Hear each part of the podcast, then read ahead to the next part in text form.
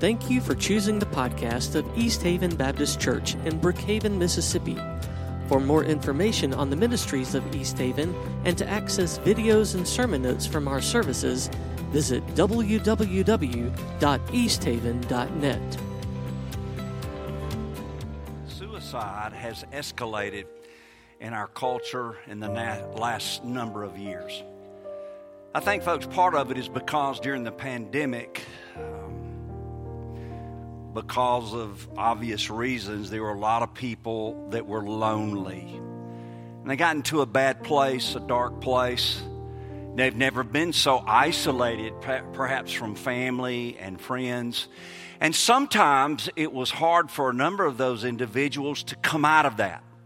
Because once you're kind of used to being by yourself, it can be difficult to, to even reach out to family members or friends. And so part of it is that we've just never, at least in my lifetime, and probably most people in the room or on the radio or watching Facebook Live have, have been through anything like that. So that's part of the escalation of suicide. One research says that 700,000 people die of suicide every year. Now, that does not include those that ponder it and think about it and consider it and for whatever reason do not do so. Someone else has said it is the second leading cause of death.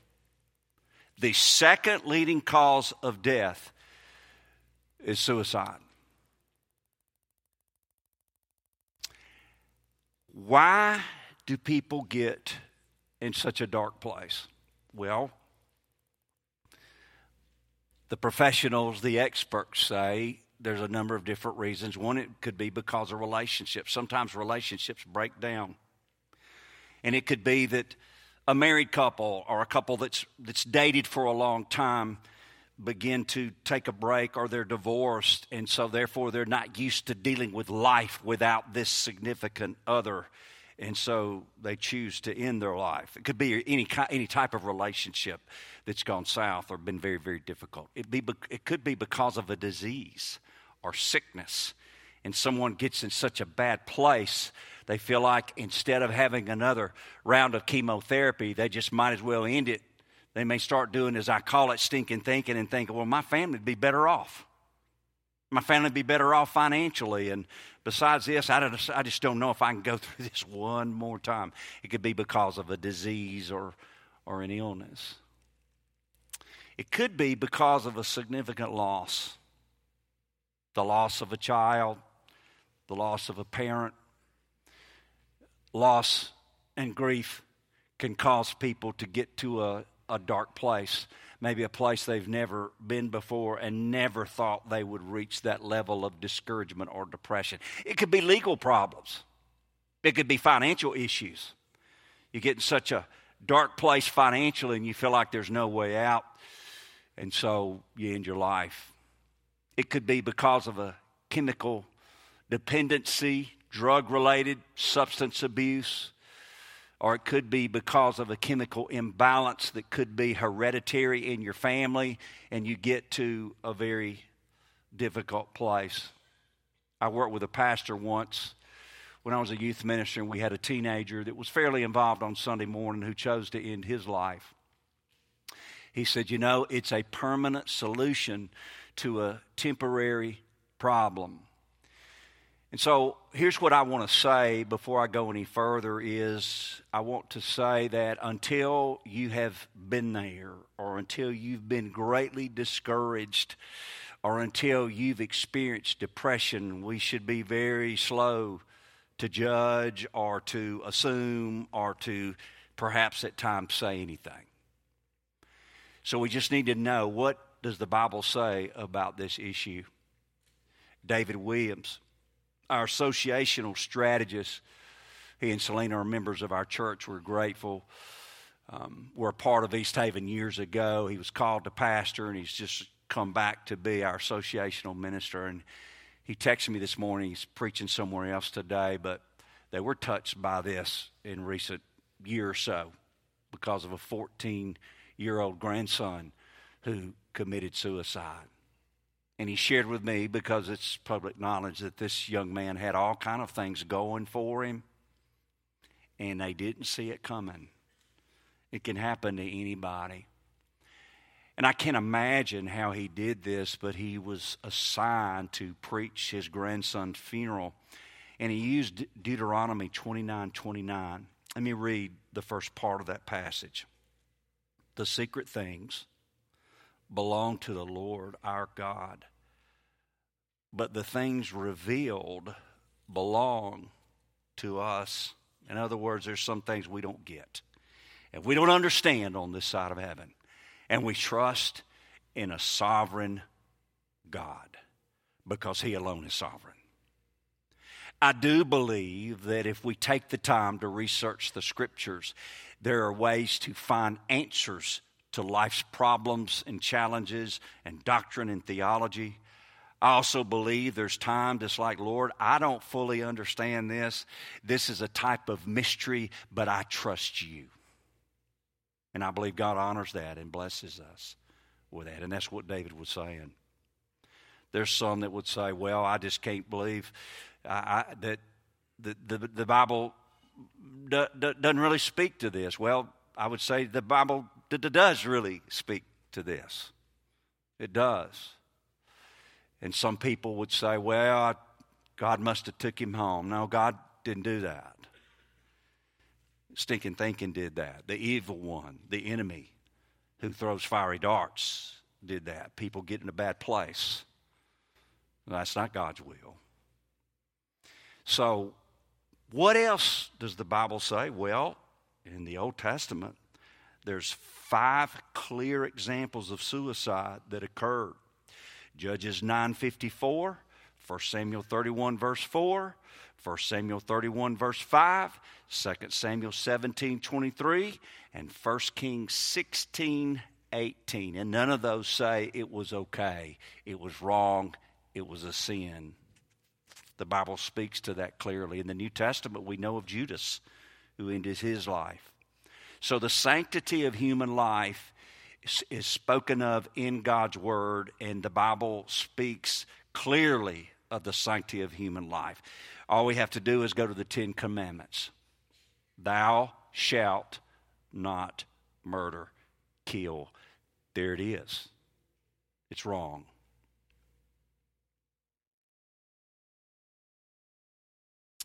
Judas's example is in Matthew 27, 3 through 10. Because of time, I'm not going to go read all of those scriptures, but I wanted you to have the references. So the question for the hot topic today is suicide, the unpardonable sin. Major point number one, it's in your outline if you're taking notes, is this the Bible teaches the eternal security of the believer. The Bible teaches once saved, always saved.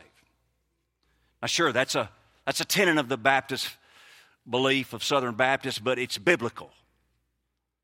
It's what we believe, not because it's in the Baptist Faith and Message 2000 version, but because we believe it speaks of it right here. First John chapter 5 verse 13 says i write these things to you who believe in the name of the son of god so that you might know ginosko that you have eternal life. In other words you read first john you can be sure of your salvation because it's there the holy spirit works. I tell people sometimes when they're doubting their salvation go read first john for 30 days and let god tell you. These things have i written that you might think you know no that you know that you have eternal life it's the security of the believer. It's not based on feelings. Feelings are up and down, aren't they? Sometimes I feel good during the day. Sometimes I feel rotten. Sometimes it might be because I ate fried catfish late at night and way too much of it and just didn't sleep well. It's amazing what a good night's sleep will do. Or a Tums sugar free will help you out if you got acid or a good old Diet Coke or something. I probably should say that. People have things to say about Diet Coke, so just scratch that from the notes. But what I'm saying is, eh, salvation is not based on feelings. It's just not. It's based on putting our faith in Jesus alone. He has a strong hold on us. These things have I written that you might know that you have eternal life. In other words, Christians cannot commit the unpardonable sin. We'll say it again. Christians, those that genuinely have a relationship with Jesus Christ, they've repented of their sin, they put their faith in Jesus, they've trusted Him as Savior and Lord, born again believers, followers of Christ, children of God, because they've repented and put their faith in Christ, cannot commit the unpardonable sin.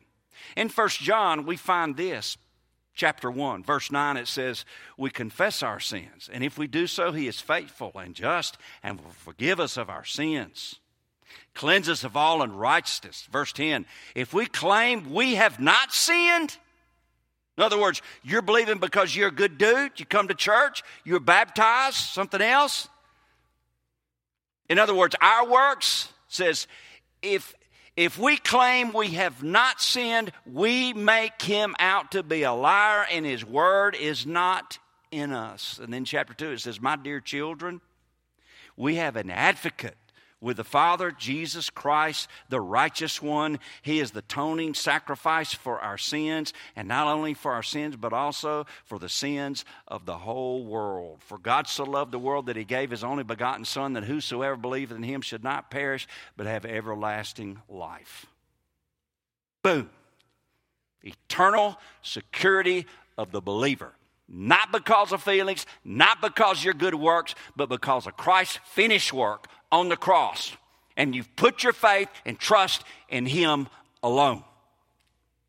And from the moment of conversion to the time you go home with the Lord, it's the sanctification process where we're all growing and maturing in Christ's likeness, hoping and praying that we will bear the fruit of the Spirit and fulfill our mission and our purpose in life. Salvation is not based on good works or feelings. It's based on faith. Now, we can get out of fellowship and we can get off in a ditch at times, but the Holy Spirit doesn't leave us. He is our guarantee, our deposit. The Holy Spirit, because I put my faith and trust in Jesus Christ, is in me. If I step over here, guess what? He's still in me. He's with me. If I take off running over here, in my white shoes. He's still here. You can't get rid of him. Listen, Christians, we make lousy sinners. Do we sin? Absolutely. But we've been forgiven. And God convicts us of our sin. And we can get out of fellowship with God. And that is a miserable place for a true child of God. But we do believe, once saved, always saved, and that as a true child of God, we cannot commit the unpardonable sin. I stand on that because the Bible said so.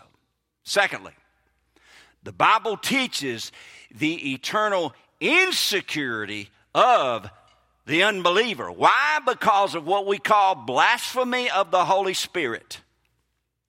Jesus was speaking to the Pharisees, the religious leaders of the day that rejected Christ as the Messiah. They weren't followers of Christ. They were all into rules and regulations. They didn't believe he was the Messiah. And this is what Matthew says in chapter 12, verse 31. And so I tell you, Every kind of sin and slander can be forgiven. But, he said, blasphemy against the Spirit will not be forgiven. That is the unpardonable sin, period. Exclamation point. End of story. That's it right there, according to the Bible. Not suicide, not adultery, not disobeying your parents. Now, the Bible speaks of all those things And as a child of God, we should want to do right. He builds in these boundaries and guidelines for our sake, for our protection, for our freedom to live for Him because of a love relationship with Him. But it's amazing how many false testimonies or false truths are out there about this particular subject. So we need to know, and we do today, because of what the Bible says. The Holy Spirit leads lost people to Jesus, so to refuse Him is to commit the unpardonable sin. Here's what I found. Here's one quote it says, It is unpardonable to reject the only surgery which can save your life or the only chemotherapy which can cure your cancer. Speaking of sin, not because the doctor doesn't want to heal you, but because he cannot, you won't let him. You have rejected the only means of health and salvation. So there's no security for the one postponing salvation. The Bible says today is the day of salvation. Don't wait. Don't postpone we never know. You ever been to some of those meetings or revivals or flip channels and come across where it seems like the preacher or the one teaching that day is trying to cause people to be fearful? Come now, you might die when you leave. Sometimes I think we get so far away from that that we're not reminded that Bible says today's a day of salvation. This is not something we should flirt with. This is not something we should postpone. This is something that we should take care of. Because we've been convicted and we realize our sin and we need a Savior and we put our faith in Jesus and we just make things right. We make things right with Him. We make things right because it could be you need to follow through in believer's baptism, not as a work, but because you're on God's team, you want everybody to know it. Some people get hung up on that. We talked about that a few weeks ago. That's why I was so proud of several that said, I'm tired of messing with this. I'm going to make it right and be baptized so we can move on in our faith. We're here to fulfill a mission as a Christ follower, and all of us are different because we have a different uh, fingerprint. And so we need to get on with it. So, is suicide the unpardonable sin? No. No. Is blasphemy of the Holy Spirit the unpardonable sin? Yes. So here's our invitation. And I want to ask you to go ahead and stand. Go ahead and stand, please. Our musicians are coming. And I want to explain to you the invitation this morning. This is what it is it's a two part invitation, especially. Now, if you want to come and talk about what it means to be a part of joining the church, you certainly can do that. If you want to call, come because God is calling you to vocational service and you can't wait to make that public, you need to come. But let me give you some specifics about the invitation. The staff's going to be here, I'll be here. It's a two part, primarily. One is today is the day of salvation. If you have never put your faith and trust in Jesus Christ, come and talk to somebody. They'll not embarrass you. They'll not ask you to, to uh, recite the Ten Commandments. They'll not ask you to talk about the doctrine of sanctification. They're just going to talk to you about your life and the fact that God has spoken to you about your sin, and you want to make sure before you leave that you have a relationship with Jesus Christ. They're not going to embarrass you, they want to help you. So that's one of the reasons we're having an invitation. We start singing, we'll pray. Some may come to the altar and pray, whatever God leads them to do. They may be praying right there. They may be praying for you. Don't delay salvation. Now, here's the second part of this it has to do with being in a dark place. It has to do with the fact that you may have had a family member that's committed, committed suicide. And you just need to worship the Lord in song you need to come and pray for other family members. You need to come talk to Jesus on your knees or here at the front, whatever God's leading you to do. Or it may be you're here and for whatever reason, may have been a death, may have been the loss of a job, may have been one of those things I listed or I didn't list. You have found that you are in a dark place. I hear you. Many of us have been in dark places before, and you never thought it happened to you but it did. And here's what I would tell you during the invitation you need to take the first step, whatever that means for you, to get help. What does that mean? talk to a Christian counselor, talk to a minister, come up to somebody during the service, talk to one of our counselors in one of the rooms, call us during the week. But don't keep going down that path. Get help. You are not the only one that's been greatly discouraged or experienced whatever type of depression that you might be experiencing because it might be you're just in a dark place and you just are, and somebody may know it, but it may be nobody knows it. I would encourage you to do some type of step, publicly or privately, during this invitation to work through that. Some people get in such a dark place they feel like there's no hope. The Bible says, Christ in you, the hope of glory. So don't do stinking thinking. Don't let the enemy put a fiery dart in your, in your mind. Trust him.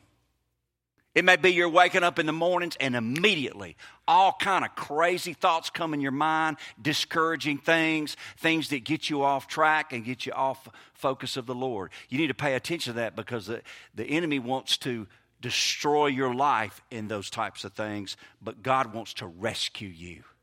And it may be you came here to see somebody baptized. It might be you came here for the family meeting, the business meeting, as we call it. But it may be that God has you here to get some things right in your life and for you to trust Him with your life. So we're going to sing and we're going to have this brief invitation. So I would encourage you to respond if the Holy Spirit is leading you to do so. Staff, if you'll come join me and we'll sing.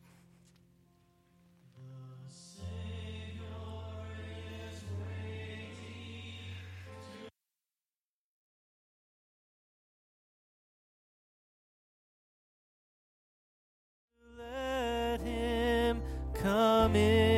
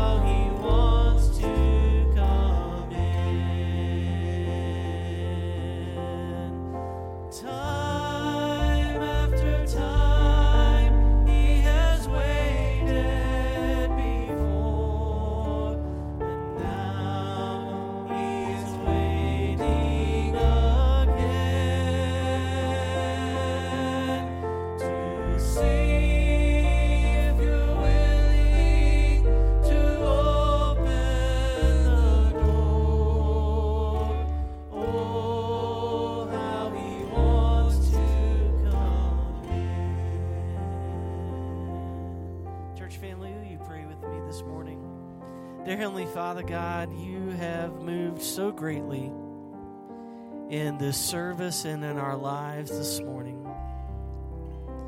We feel your touch. We feel your presence. We feel the love and encouragement that only you can bring.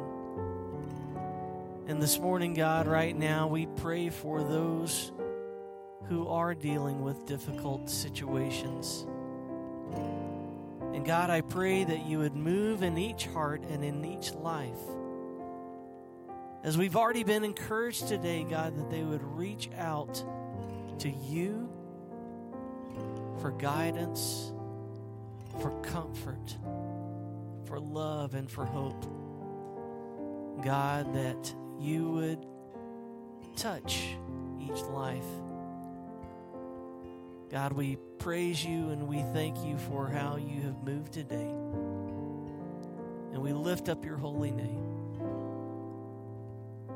God, we love you, and it's in your name we pray.